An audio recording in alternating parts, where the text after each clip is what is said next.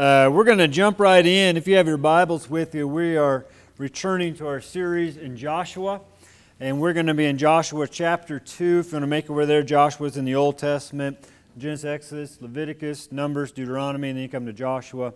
Um, and we're going to be spending a couple weeks within this chapter. Uh, we've taken about a seven week break from this series, but uh, we're going to return today and kind of work our way through the overall uh, focus of series, the journey to the promise. And this morning we're going to be focusing on wisdom for the promise, as we're going to be in, again in chapter 2 of the Old Testament book of Joshua. So let's read it together. And uh, we're going to be focusing primarily on verse 1 this morning, but we need the whole story to understand what is going on. And Joshua the son of Nun sent two men secretly from Shittim as spies, saying, Go view the land, especially Jericho. And they went and came into the house of a prostitute whose name was Rahab, and lodged there.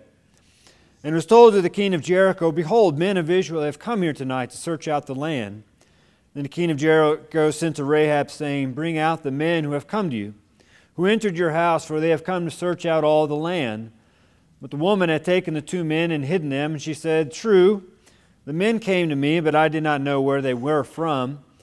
And when the gate was about to be closed at dark, the men went out. I do not know where they went. Pursue them quickly, for you will overtake them. Verse 6 But she brought, had brought them up to the roof and hid them with the stalks of flax that she had laid in order on the roof. So the men pursued after them on the way to Jordan as far as the fords, and the gate was shut as soon as the pursuers had gone out. Before the men lay down, she came to them on the roof and said to them, I know that the Lord has given you the land, and that the fear of you has fallen upon us, and that all the inhabitants of the land melt away before you. For we have heard how the Lord dried up the water of the Red Sea before you when you came out of Egypt, and what you did to the king, two kings of the Amorites when you were beyond the Jordan, to Sihon and Og, whom you devoted to destruction. And as soon as we heard it, our hearts melted, and there was no spirit left in any man because of you. For the Lord your God, He is God in the heavens above and on the earth beneath. Now then, please swear to me by the Lord that as I've dealt kindly with you, you also will deal kindly with my father's house, and give me a sure sign that you'll save alive my father and mother, my brothers and sisters, and all who belong to them, and deliver our lives from death. And the men said to her, Our life for yours, even to death. If you do not tell this business of ours, then when the Lord gives us the land, we will deal kindly and faithfully with you. Then she let them down by a rope through the window, for her house was built into the city wall, so that she lived in the wall. And she said to them, Go into the hills, or the pursuers will encounter you, and hide there three days until the pursuers have returned. Then afterward you may go on your way. And the men said to her, We will be guiltless with respect to this oath of yours that you have made us swear. Behold, when we come into the land, you shall tie this scarlet cord in the window through which you let us down, and you shall gather into your house your father and mother, your brothers, and all your father's, father's household. Then, if anyone goes out of the doors of your house into the street, his blood shall be on his own hand, and we shall be guiltless. But if a hand is laid on anyone who is with you in the, in the house, his blood shall be on our head. But if you tell this business of ours, then we shall be guiltless with respect to your oath that you have made us swear. And she said, According to your word, so be it. Then she sent them away, and they departed, and she tied the scarlet cord in the window. They parted and went to the hills and remained there three days until the pursuers returned. The pursuers searched all along the way and found nothing. Then the two men returned. They came down from the hills and passed over and came to Joshua the son of Nun. They told him all that had happened to them. And he said to Joshua, Truly the Lord has given all the land into our hands, and also all the inhabitants of the land melt away because of us. Let's pray together. Father, I thank you for this day. I thank you for your word that you have given us to speak to us, to guide us and lead us, to correct us, to rebuke us, to train us for righteousness, to make us equipped for every good work that you have laid aside for us to do on this day and the days to come. I thank you for every individual here, Father. I praise you that you know each and every name that's in this place, each and every situation that is laying upon every heart that is here. Father, there's nothing hidden from your sight, so we praise you for your holiness. You're all knowing, you're all power. We praise you for what you're going to do here this morning, Lord, and wait in expectation on how you're going to change us and move us and open our eyes to see truth and hear truth and apply truth. But I pray that your Spirit will come upon each and every one of us, that we would leave this place knowing we've been in your presence and we've been impacted by you, that we've grown stronger in our faith. We pray to you as the Holy God and ask for your forgiveness where we have failed you. We have not been or been doing what you've been wanting us to do. In this time, in this moment, Lord, help us to love you with all of our heart, soul, mind, and strength, to be completely focused on you in this time.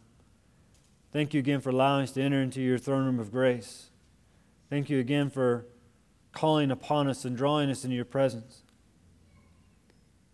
Father, I come before you and I pray for those here this morning who do not know you as their Lord and Savior. That today would be the day of their salvation, that you would re- reveal that mercy upon them. You would awaken their heart to understand who you are and what you've done and the songs we've sung about you and worshiped you for. Lord, guide and lead us, be our shepherd through this text. Don't let me get in your way and what you want to say to us this morning. We ask that you alone be glorified, that your kingdom and will would be done in our lives through your word that does not come back void and as living and active and is going to go into the deepest, most parts of our being. So be glorified here this morning and praise in your son's name. Amen. This is, uh, don't know if you're too familiar with this text in Joshua chapter 2, but this is one of those strange stories in the Bible. It may not be one of those that we typically think of as strange stories. Most times people think of like the flood, that's a strange story, or you know, the top talking serpent, or Jonah and the fish incident, or maybe uh, the talking donkey in the book of Numbers. If you've yet to read that story, that's a, that's a good one. We're going to actually talk about that here in a moment, but this should make the list on strange stories in the Bible, and you're about to see why. Uh, we read the whole story, and like I said, we're going to be focusing on verse 1 primarily, but we're going to take the whole story to understand wisdom that we can gather from this event.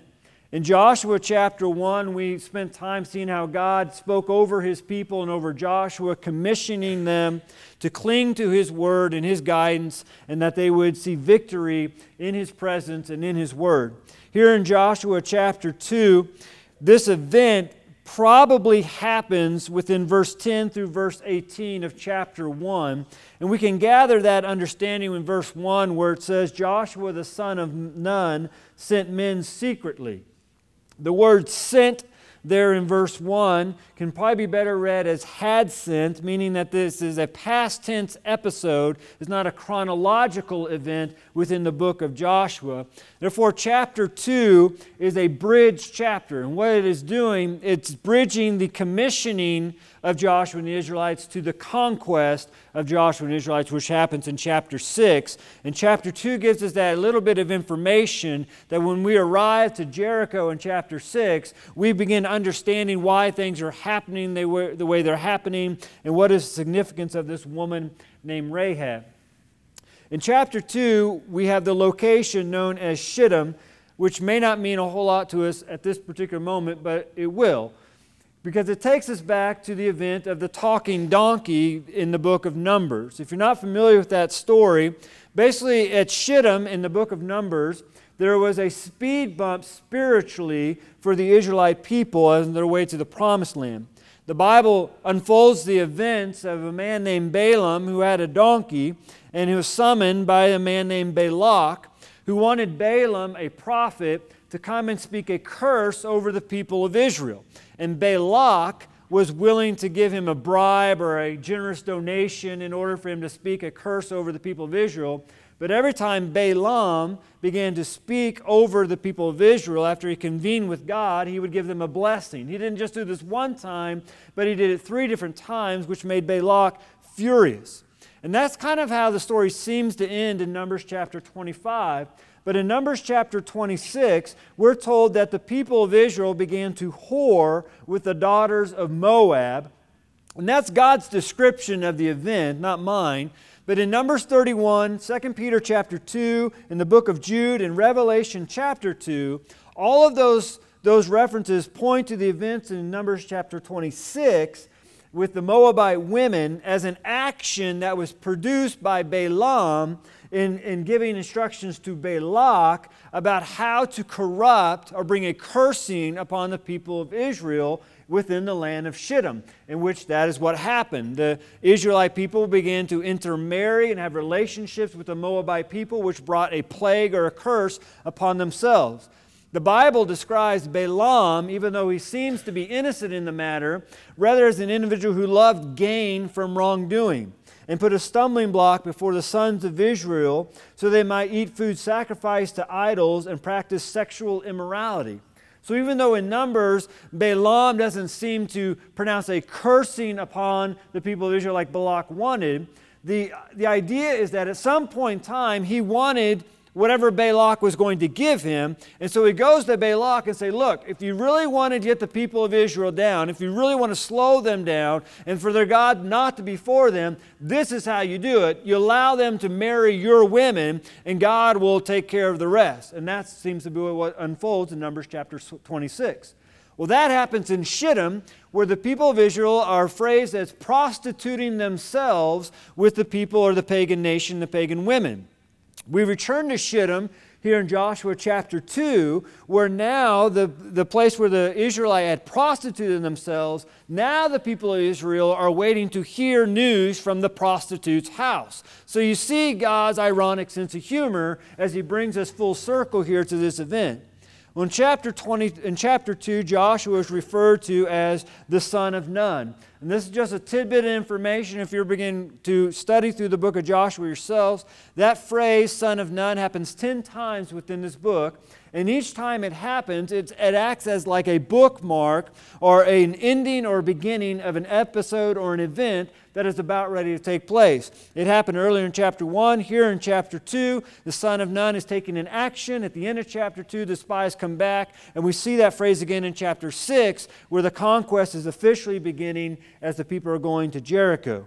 But the story is strange and hilarious if you sit with it for a while and actually contemplate what Joshua commanded these two spies to do and what actually took place in the city of Jericho. So Joshua's instructions in verse 1 is go, view the land, especially Jericho, and they went and came to the house of a prostitute whose name was Rahab and lodged there.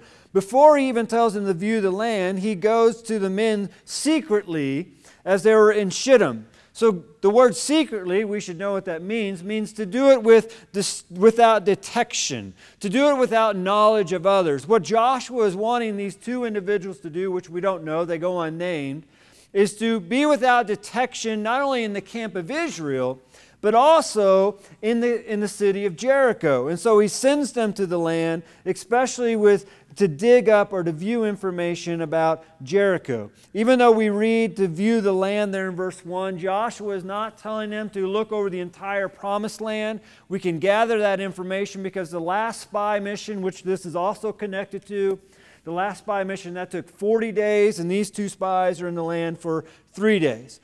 But let's, let's just walk through this for a second. Okay, so here's the instructions be secretive, right? Three things that are to do be secretive, gather information about the land around Jericho, and gather information about the city of Jericho itself. The word view there in verse 1 means to dig up information. And the text reveals that they were obedient to the command of Joshua because in verse 1 and 2 they went and they came to the house of a prostitute whose name was Rahab and lodged there and was told to the king of Jericho, Behold, the men of Israel have come here tonight to search out the land. Now, just think about this for a second. What Joshua told them to do, and then what actually transpired while they were there. These two spies have to be the worst spies in the history of the world the text seems to imply as soon as they arrive in Jericho, the only people who do not know they're in Jericho are the people of Israel. As the king of, of Jericho has this understanding that, or messengers come to him to tell him that the spies of Israel are now in the city. And can you imagine that conversation in the king's quarters if we were able to listen into that as his servants come to him and say, Hey, king, just thought you'd like to know We've seen two spies from Israel come into our camp, and we believe they're going to be staying tonight because they're here to spy out the land. As the king replies, Well, really? Well, that's good information. Where might I find the people of God? Where might I find the people who belong to Yahweh? And the only response that the messengers can give the king is that, well, it appears the people of God are staying the night at the prostitute's house. Because where else are you going to find the people of God staying when they come to a city? And so they're all lodged here, but they're not being secretive, they're not hidden. Matter of fact, the only reason they end up being hidden and in secret is because that's Rahab's intuition. The only reason they did dropped out of the window secretly because that's Rahab's plan. The only reason they go and hide in the woods and remain in secret is because that's Rahab the prostitute's idea. These are the worst spies ever. And yet they come to, to Jericho as this covert spy mission of chapter 2 under three charges be secretive, view the land, and dig up information about Jericho. And if you read through chapter 2, if you, you and I were able to read the Hebrew, which I can't, I don't know if you can. If you can, more kudos to you. But the reading in, in chapter 2 of the Hebrew is very jargled up. It's very, it's very quick and it, it's trying to get to the point of what Joshua is actually about and the Israelite people getting into the promised land and fulfilling the promise of God. But we have to keep in mind who Joshua is. Joshua is the commander of God's people. He is the leader. He has military experience. He has spy experience. He has done this sort of mission 40 years ago for 40 days, not just three. As the spies come back to Joshua in verse 24, they come with good news, which I think is what we try to do when we make a big goof up. We start with the good stuff that happened, right? And so they tell Joshua, Well, the Lord has given all into our hands, and also the inhabitants of the land melt away because of us. But we know Joshua from Scripture, from this book and from earlier books in the Old Testament, that Joshua is a commander, he's military trained, he's spy tested, he's battle experienced, he's a man of God. And so I can't help but wonder when we come into the end of verse 23 and they told him all that happened to them, I can't help but wonder if that is because of Joshua's prompting to the spies to give him the information. I mean, again, can you imagine that little conversation as you come back to Joshua after you're spying and he asks you, So tell me about your mission. Tell me what you experienced. Tell me what happened. Were you able to remain secretive? no one here knew, right? Israel didn't have a clue. Joshua, looking at them, probably would say, Well, tell me what you can what you found out about Jericho. I really wanted to know more about that city. I remember it 40 years ago. I remember what it was like, and that's where we have to go first. Tell me about that city. And because we know what happened at that city, the, the spies' report would be we didn't really get to see much of the city. We spent most of our night at the prostitute's house. What a good report.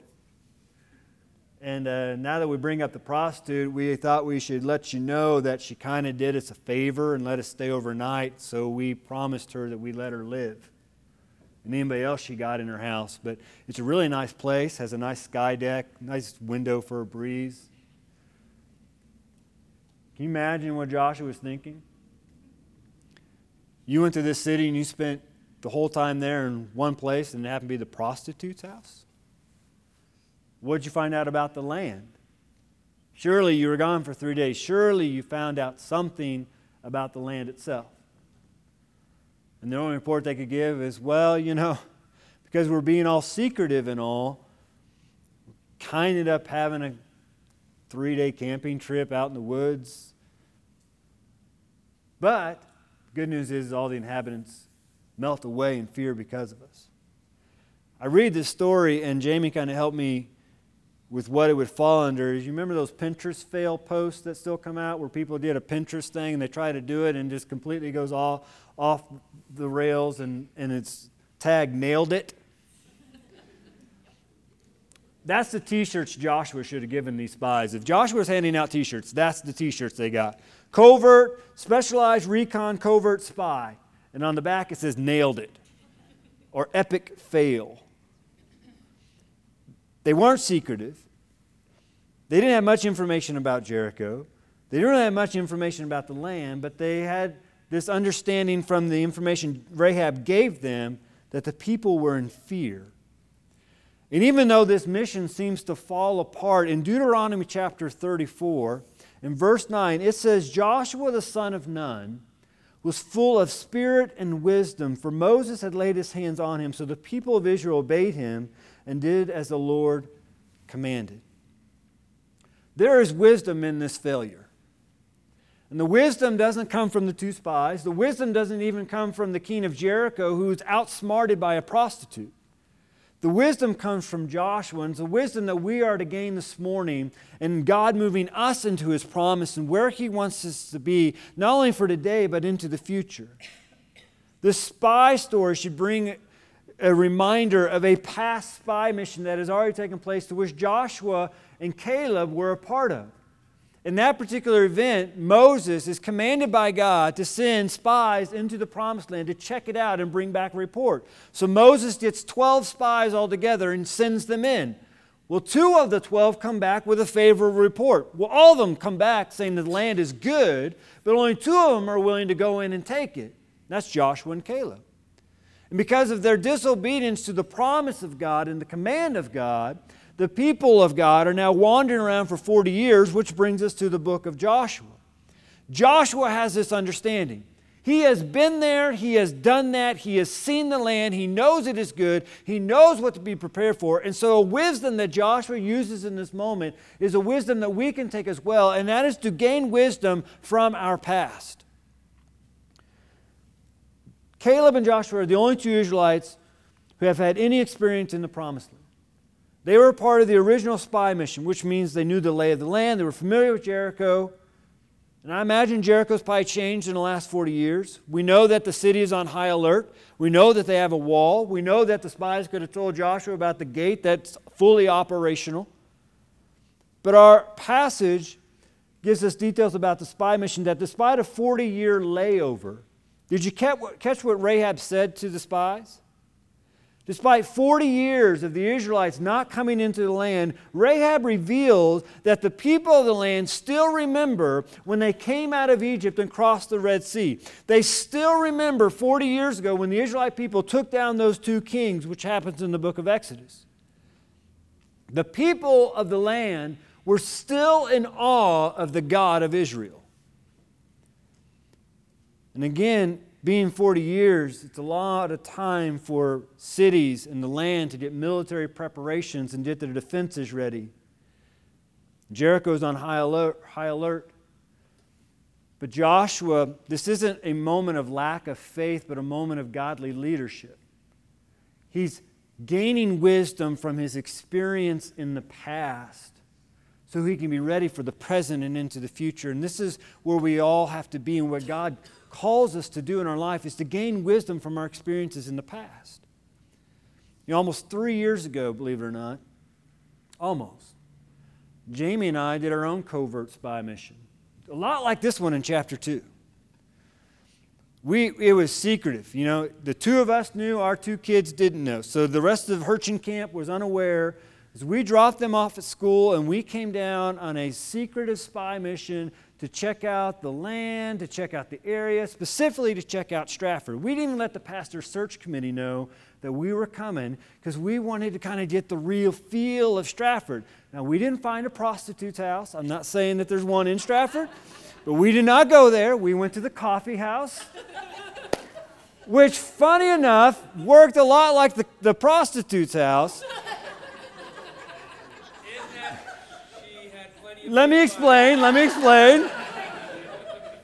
She had plenty of windows. Yeah, yeah. No, let me explain. Um, so we, we, we check out the land, we check out Stratford, we drive around, we go into the coffee house, we go into common grounds, and we, we sit, we order our food, and we go to sit down at a table. But because we're an unfamiliar face, um, Debbie sees us and comes and walks up and, and begins asking questions about who we are and what we're doing. And we did not want to be like Rahab in chapter 2, where we, we just gave lies. We wanted to start this journey truthful because we believed God was calling us here to Harvest Hill. And so we said, well, you know, I'm Mike, that's Jamie. And, and we were actually talking with the, the church at Harvest Hill because they're looking for a pastor. And so we're just kind of here checking it out. Well, Debbie calls Michelle over. And so Michelle comes over and she's like, hey, this might be your future pastor. And we're like, ah. Great. Um, and epic fail. Yeah, epic fail. Stratford Recon Spy Mission, epic fail. That was our shirt. Um, so, so we're nailed it. That's right.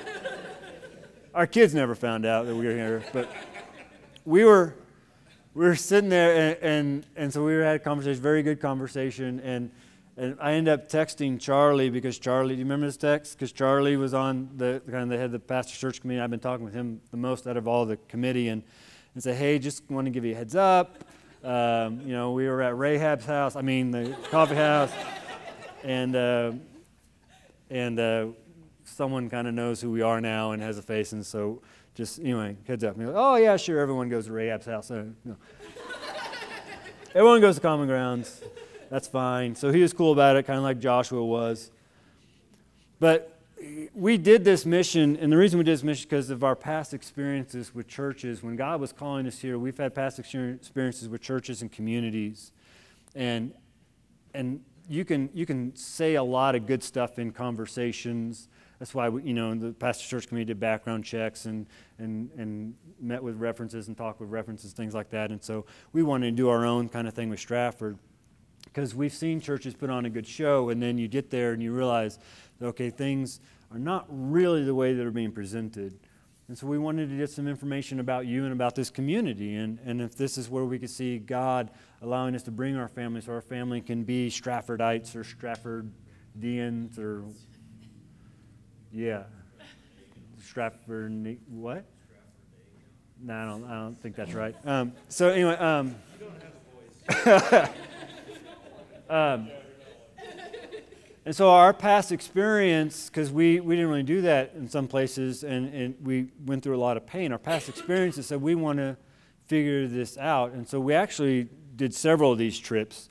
Um, so a couple of them still remain secret, but we did several of these trips um, just to kind of check out the area and pray and just did a view and things like that because our past experiences had allowed us to gain wisdom. And that's what we do is that we gain wisdom from the lessons of life if we allow the lessons of life to give us that wisdom. One definition of the word wisdom in the Bible means to know from experience.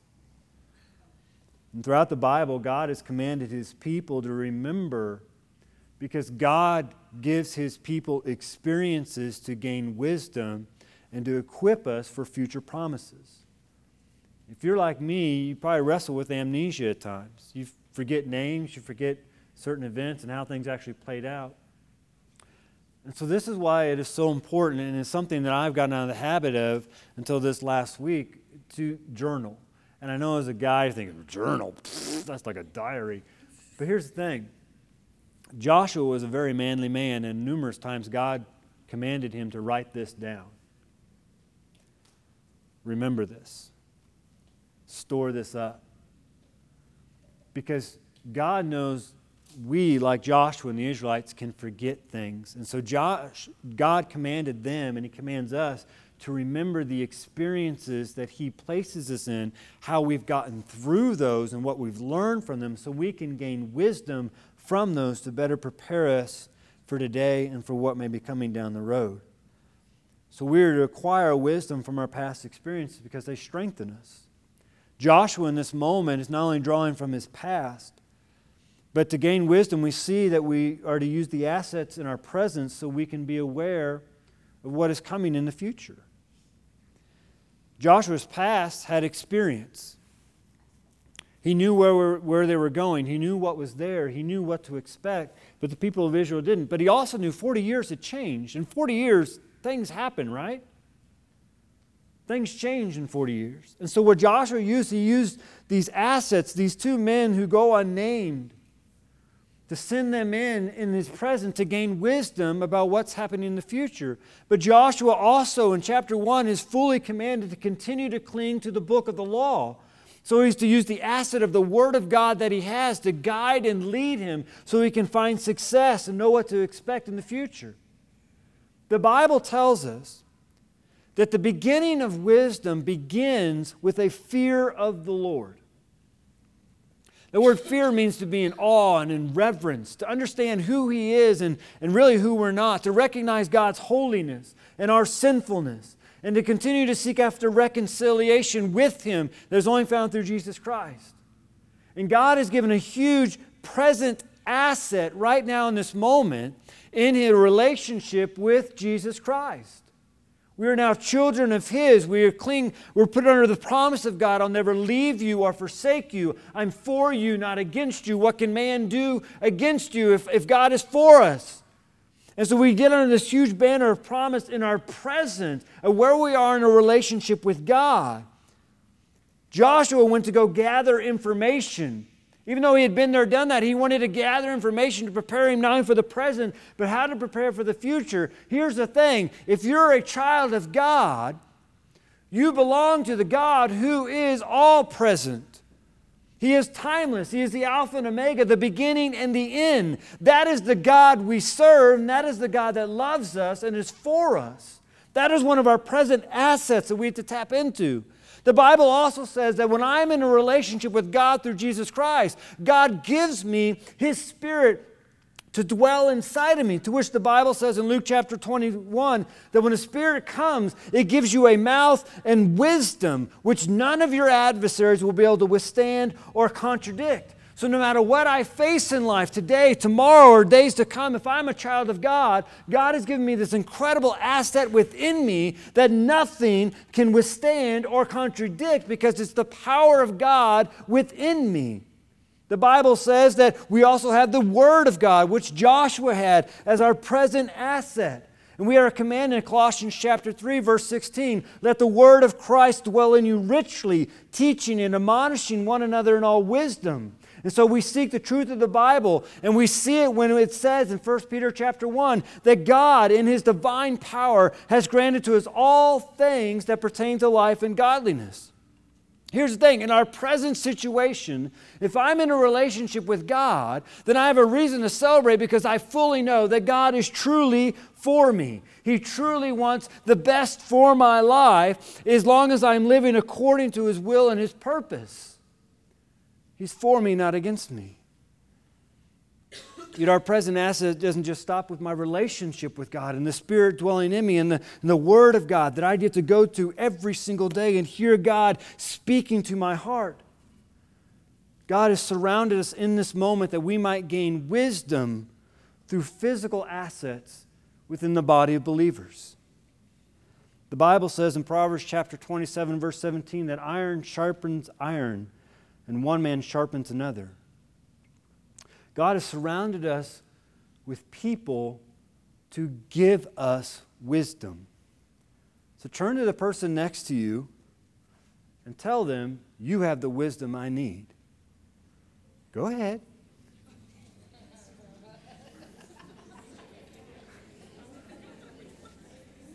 Now, some of y'all are hearing that coming out of people's mouth, and you're like, eh,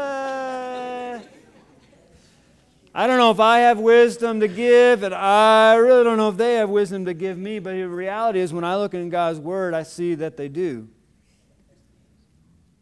You know, a little while back, uh, Sam Buchanan did offer to preach sun, this Sunday, but I told him he didn't have to, but I, am going to use him as an illustration. Uh, a little while back, Sam was coming over to our house uh, after school and just kind of hang out for a little bit, and and uh, Sam is one grade higher than our youngest Abby. So uh, Abby's in third, Sam's in fourth. Um, but at that time, you know, they were coming over and so they were talking a lot. And I remember the school year was coming closer and closer to an end, much like it is right now. And in their conversation, Sam, who I believe was a third grader at that time, was speaking wisdom to Abby, the second grader, on what to expect as a third grader the next year and what to expect from the teacher and what sort of projects you're going to have to do and, and what sort of things is going to take some time. If an elementary student can speak wisdom to another elementary student so they can gain wisdom and be prepared for the future, you better believe that a child of God who's been given the Holy Spirit can speak wisdom into another child of God who has the Holy Spirit. God has given you wisdom. He has granted you all things that pertain to life and godliness. And God wants to use you to speak wisdom in other people's lives. Has anyone here ever dealt with financial issues or financial questions? There's wisdom in this room. Has anyone here ever had relationship problems? There's wisdom. Have any of our parents ever felt overwhelmed about being a parent? There's wisdom. Has any student ever been worried about an upcoming assignment, test, or paper to write? There's wisdom. Has anyone here ever dealt with car problems or had to deal with house repairs? There's wisdom. Has anyone ever felt far from God? Has anyone ever felt the presence of God in their life? Look at that. There's so much wisdom in this room. God has surrounded you with a present asset. But a lot of times we think we're the only ones experiencing this, we're the only ones going through this. And God is saying to you right now in this moment, you're not alone. Not only am I with you, but I've surrounded you with people who have gone through the things you're going through presently or have gone through them in the past. And they can speak wisdom as you go through this. They are a present asset.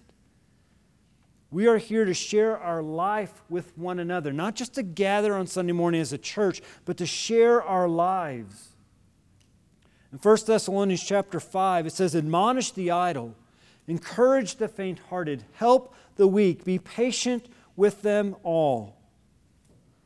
In 1 Thessalonians chapter 5, verse 11, the Bible says, Encourage one another and build one another up.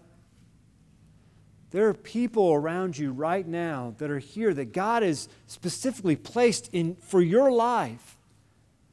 So you can be where God wants you to be and you can gain wisdom. And here's the thing there may be people here in this moment that are more like these two spies. They got their epic fail t shirt on, on and, and you've seen their mistakes, you've heard about their mistakes. Sometimes we learn most from our mistakes. And that means we have to be willing to be vulnerable to share about our mistakes. So some of us need you to stand up. You don't have to do it this moment. But just to stand up and invite people into your life and say, Come and learn from the mistakes that I have made. Gain wisdom from the speed bumps that I have had so that you don't have to go through it. Kids and students, college students, this is why your parents are so hard on you. It's not that they don't have a clue. It's not that they don't understand. It's because they have been there, done that like Joshua, and they don't want to see you go through the same heartache that they have been through. And you may like, oh, yeah, right. What does my mom and dad say? It's the truth. They're trying to get wisdom into your life so you don't have to deal with the things that they had to deal with. They want you to gain wisdom from their wisdom of mistakes. They are an asset in your life. You just have to get over your prideful heart and stop thinking that you've got it all figured out. You're 12 to 19 years of age. Seriously. God has placed them in your life. And this isn't a lack of faith moment. I've already said that. Joshua isn't having a lack of faith. He's having a godly leadership moment. He's relying upon others. He's relying upon information. He's relying upon things that God has placed around him. Just like we have today, we have His Spirit, we have His Word, we have His people.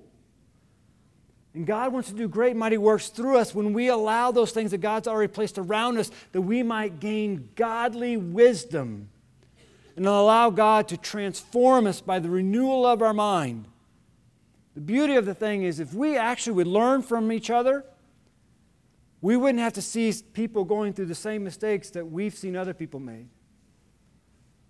If we would just be willing to share our life, if we would just be willing to be honest. Are you gaining wisdom from the people that God has brought into your life? Are you giving them an ear? Are you sharing the wisdom that you've learned in life with others.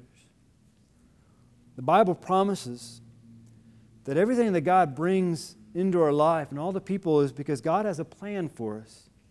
And His plan is for welfare, not for evil, and to give you a future and a hope. That's why Paul is able to say through the power of the Holy Spirit that we know that those who love God, all things work together for good, those who are called according to his purpose. You may be here in this moment and you have doubts and wrestlings with God. You may be here in this moment and God is reminding you to draw from your past, draw from the faithfulness you've seen God bring you through to this point, and know that He is faithful still. Even if you're not experiencing it at this moment, even if you're not ready to worship His faithfulness, He's been faithful in the past and He will be faithful still.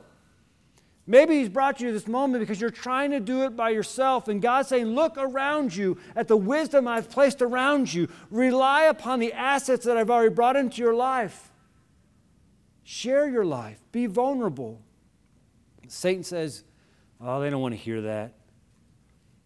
You don't need to bother them with that. That's not God's plan. God's plan is that we be a body of believers working together harmoniously for the will and purpose of God. We're in this together. We succeed or fail together. And so you have wisdom that I need. And I may have wisdom that you need. And your kids may have wisdom that I need. But we can share in our life so that we can gain wisdom to not only learn from the past and be ready for today, but to be ready for what God is bringing in the future. But see, if we aren't gaining wisdom from the experiences that God brings in our life, then what we're going to do is we're just going to keep running, be like a hamster running on the wheel. Anybody have a pet hamster? Good. Those are the most annoying animals ever. they only want to work out at night, right? They don't go anywhere. They just go and go and go. I think that's where some of us may feel in our relationship with God. We just keep doing the same thing over and over again because we're not gaining the wisdom that God is wanting us to gain. We're not sharing our life with others so they can help us through and see what God is doing. God has a plan and a purpose, and it's good. But we got to be about His plan. Story is also a reminder of another mission that took place. It wasn't a mission to spy out the land and to gather information, it was a mission that God put forth through His Son Jesus Christ, and God already had all the information He needed. He already knew that we were sinful people that had prostituted ourselves to sin. That's the way God describes it when a group of people cheat on what they were created to be. They prostitute themselves, they sell themselves short. And God already knew that all about every single individual in this room. That we were like Jericho, we had our wall up. We were defending our heart. We thought we had it all figured out. And we would let some things come in and out. But for the most part, we were bordering our sin inside. And like we're going to see here in a couple weeks, God sent His Son Jesus Christ to knock down those walls. To let you know there's not a person in this room that doesn't wrestle with sin and struggle with sin. But there is one who came, the came to pay the ultimate price for that sin, and that's Jesus Christ. He came on not a spy mission, but a rescue mission for your soul and heart. You may be here this morning, you've been trying to do it yourself, and God is now speaking and crying out to you to begin a relationship with Him that is only found through Jesus Christ. The Bible says, when I admit that I'm a sinner, when I do things that are pretty stupid at times, I make mistakes. When I admit that, I come to a place where I can then understand God's holiness and God's love and mercy because I can't fix myself. But God knows that about me. And so he sent his only son, Jesus Christ, to rescue me from myself, rescue you from your sin. Jesus Christ died on the cross. They placed him in a tomb, and he rose three days later. And the Bible says, When I believe in my heart Jesus Christ is the Son of God, and that God raised him from the dead, I will be saved. But I believe in my heart, and I'm to confess with my mouth. And confession means I have to let it be known. Maybe you're here this morning, and that's where you are. You need to invite Jesus Christ into your life to be your Lord and Savior. I'm going to invite you to come. We do this time of invitation. Jackson's going to come up and lead us. You to come down and say, Pastor Mike, I want to be saved. I, I'm tired of trying to do this alone. I'm trying to be on this wheel that keeps going over and over. Maybe you're here this morning and you realize you haven't been using what God has placed around you to gain wisdom. You're kind of stuck. Maybe you need to come and kneel before the Father and ask Him to help you see the people He's brought around you so you can get out of this spot. Maybe today the only application you need to do is start journaling. Start writing down what God is teaching you so you can look back and you I've got a tub full of journals. So if you think that's strange for a guy to journal, then thank you. But I can go to that tub and I can flip through and see how God has been in my life, how He's answered prayers, how, how He's grown me. His faithfulness is all in this treasure Maybe that's what you need to start doing. Start writing down what God is doing, what you're going through. I'm going to invite you to come. We're going to pray together real quick.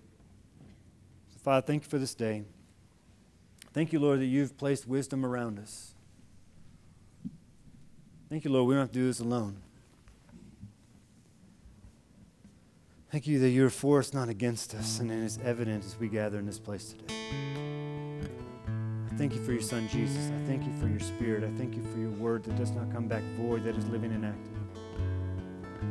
Father, in this moment, for those who know that they are not your child, they do not belong to you. Father, give them the boldness to walk down this aisle. Just let me know they want you as their Lord and Savior. Father, you know every heart in this room. You know those who are struggling and those who are worshiping, those who are worrying and those who are just wrestling in this moment. You know those who are singing your praise for what you've done. Father, I thank you that you bring us to this place not so we can be gathered in a room or in a building so we can be here at a certain time for worship, but Lord, you bring us to this place so that we can use each other. We can sharpen one another.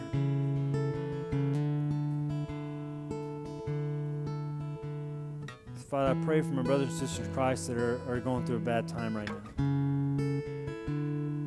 Father, you would just help us to rally around each other, that we can learn from each other, even our mistakes.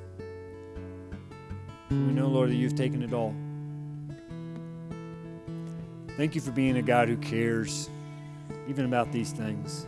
We give you praise for that. So we come this time of invitation, let you alone be glorified for it. Praise all in the name of our Lord and Savior Jesus Christ. Amen.